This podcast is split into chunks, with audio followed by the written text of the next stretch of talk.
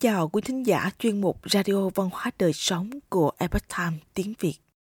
Hôm nay, chúng tôi hân hạnh gửi đến quý thính giả bài viết Người nô bọc trung nghĩa làm nên giai thoại tại nhân gian do Lưu Hiểu và Oan Lê chuyển ngữ theo bản gốc lấy từ Epoch Time. Người xưa làm người xem trọng phẩm hạnh đạo đức trong mọi ngành nghề đều có rất nhiều nhân sĩ trung nghĩa đã để lại những địa cố xúc động lòng người. Sử sách đã lưu lại một vài mẫu chuyện về những người nô bộc có tấm lòng trung nghĩa. Câu chuyện thứ nhất kể về A Ký trung thành hầu hạ chủ mẫu. Vào thời nhà Minh, ở huyện Thuận An, nay gần Hàng Châu, tỉnh Kiết Giang, có nhà họ Từ tương đối giàu có. Trong nhà có một người tên là A Ký.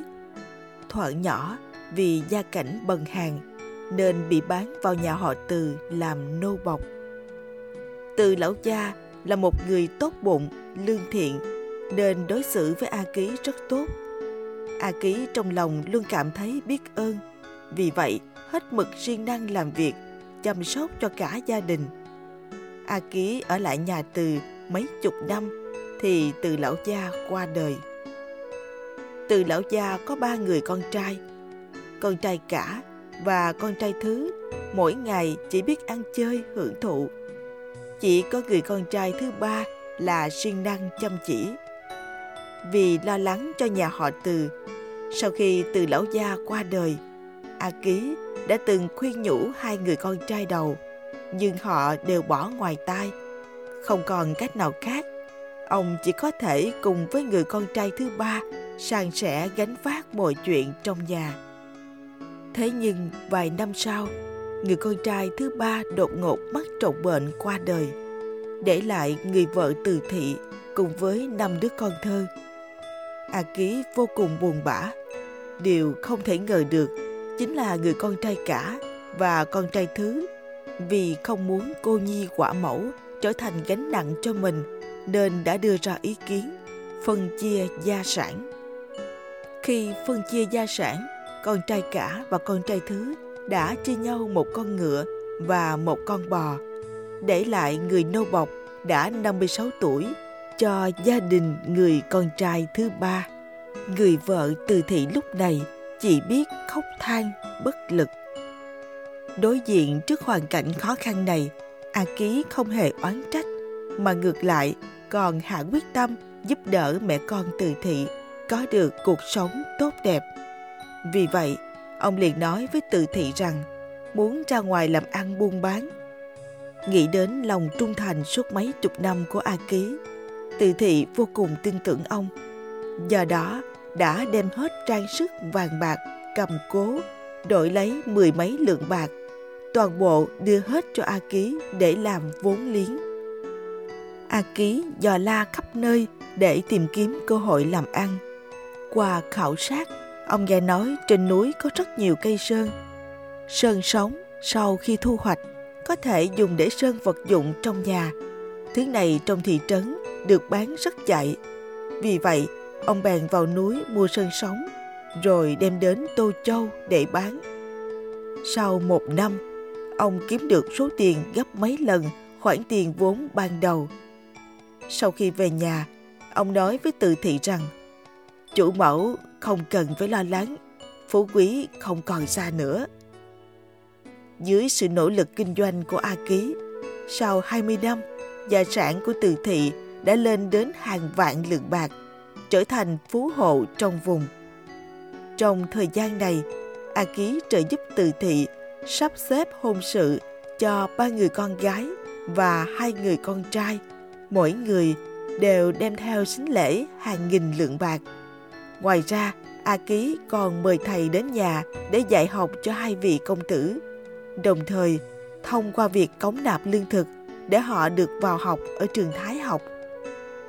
Cả hai sau này đều trở thành những bậc trí thức thấu đạt lễ nghĩa.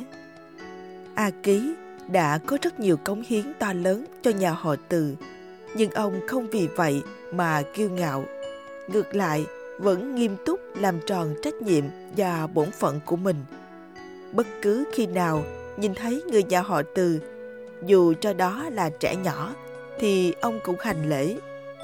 Ngay cả khi gặp trong lúc đang cưỡi ngựa thì ông cũng giữ chặt dây cương dừng ngựa để chào hỏi mỗi khi gặp chủ mẫu là từ thị, ông cũng không bao giờ ngó lơ, thậm chí chưa bao giờ dám ngồi ngang hàng với bà. Hành vi cử chỉ của a ký không khác gì những người trí thức, đọc sách, hiểu lễ nghĩa. Tấm lòng của ông quả thật là đại trung thuần hiếu giả. A ký một đời vất vả cực nhọc. Trước khi qua đời ông đã đưa những sổ sách trong nhà được phân chia cẩn thận, tỉ mỉ cho từ thị và nói, những thứ này giao cho hai vị tiểu chủ. Họ đã có thể quản lý việc nhà được rồi. Nói xong thì qua đời. Trong những người cháu của từ thị, có người đã âm thầm điều tra, xem liệu a ký có cất giữ tiền của riêng hay không. Nhưng phát hiện ra rằng trong nhà ông không hề có chút gia sản nào. Vợ con của ông có cuộc sống khó khăn, eo hẹp. Vào thời điểm đó, mọi người sau khi nghe chuyện về a ký thì đều cảm động trước tấm lòng trung nghĩa của ông. Vì vậy, một văn học gia nổi tiếng triều minh lúc bấy giờ đã viết câu chuyện về a ký, có tên là a ký truyện. A ký một cái tên của một người đô bọc hết sức bình thường, nhưng đã lưu lại một giai thoại trong dòng sông dài của lịch sử. Câu chuyện thứ hai kể về tôn minh nuôi dưỡng hậu duệ của đinh thượng thư. Đinh nhữ quỳ là một chính trị gia dưới thời gia tỉnh triều minh. Ông từng đảm nhiệm chức vụ tả bố chính sứ sơn tây tuần phủ tỉnh cam túc bảo định ứng thiên tham chính tỉnh hồ quảng tuần phủ tỉnh hà nam sử bộ tả hữu thị lan và binh bộ thường thư kiêm giám sát đoàn doanh. Vào năm gia tỉnh thứ 29, quân đội tác ta Mông Cổ tiến đến Kinh Thành. Đinh Nhữ Quỳ đệ trình, bị biên thập yếu, cùng với việc hơn 10 độc quân bị gian thần nghiêm tung giữ chân, theo sách lược, thối lỗ trường sách. Cũng bởi do nghiêm tung đã đề nghị Đinh Nhữ Quỳ truyền lệnh cho chư tướng không được tùy tiện xuất chiến. Tác ta nhờ vậy mà trong vòng 8 ngày đã mặc sức thẳng tay cướp bóc khắp kinh thành. Mọi người đều cho rằng Đinh Nhữ Quỳ là tội đồ. Nghiêm tung nhân cơ hội đổ hết tội lỗi lên người ông và tỉnh hoàng đế đã chặt đầu Đinh Nhữ Quỳ với tội danh ngự khấu vô sách, thủ bị bất nghiêm. Lúc hành hình, ông đã hét lớn rằng, nghiêm tung hại ta! Sau khi nghiêm tung bị lật đổ vào năm long khánh thứ nhất, đinh nhữ quỳ được phục chức. Tôn minh là quản gia của đinh nhữ quỳ.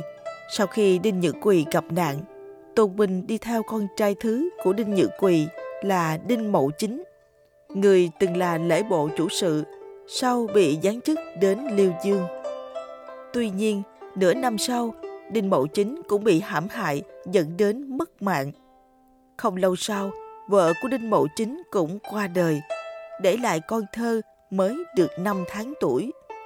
Để nuôi đứa bé, Tôn Minh đi khắp nơi tìm nhũ mẫu hoặc ra chợ mua sữa dê và sữa bò cho đứa bé. Cùng với việc nuôi dạy đứa bé, Tôn Minh cũng không quên việc minh oan cho chủ nhân của mình – mỗi khi nghe tin có giám sát ngự sử đến địa phương ông lại tìm đến khóc lóc đau khổ kể lễ oan tình. Có vị quan vì thương xót ông nên đã bãi bỏ tội danh và cho phép ông được quay trở về kinh thành quãng đường từ liêu đông đến kinh thành xa xôi khiến ông không đủ tiền thuê xe đành phải đi bộ ban ngày ông cộng đứa bé đi xin ăn dọc đường thà bản thân chịu nhịn không ăn chứ nhất mực không để tiểu chủ nhân chịu đói. Ban đêm thì tìm nơi khô ráo ấm áp để nghỉ ngơi. Cứ đi như vậy, hơn một tháng, hai người mới về đến Kinh Thành. Tôn Minh hỏi thăm về gia sản của nhà họ Đinh, thì được biết gia sản đã bị người thân trong tộc Đinh Gia chiếm mất. Ông bèn kiện lên quan phủ. Sau một thời gian dài kiện cáo, cuối cùng cũng đòi về được phần lớn gia sản. Tôn Minh hầu hạ tiểu chủ nhân tận tâm hết mình, không khác gì như hầu hạ Đinh Nhự Quỳ khi xưa. Khi hậu duệ Đinh Gia trưởng thành, Tôn Minh đã giao lại toàn bộ gia sản của nhà họ Đinh cho cậu. Hậu duệ Đinh Gia sau đó đổ đạt tú tài. Về phần Tôn Minh thì qua đời khi tuổi đã cao. Quý thính giả thân mến, chương mục Radio Văn hóa Đời Sống của Epoch Time tiếng Việt đến đây là hết. Để đọc các bài viết khác của chúng tôi, quý vị có thể truy cập vào trang web itviet.com. Cảm ơn quý vị đã lắng nghe, quan tâm và đăng ký kênh. Chào tạm biệt và hẹn gặp lại quý vị trong chương trình lần sau.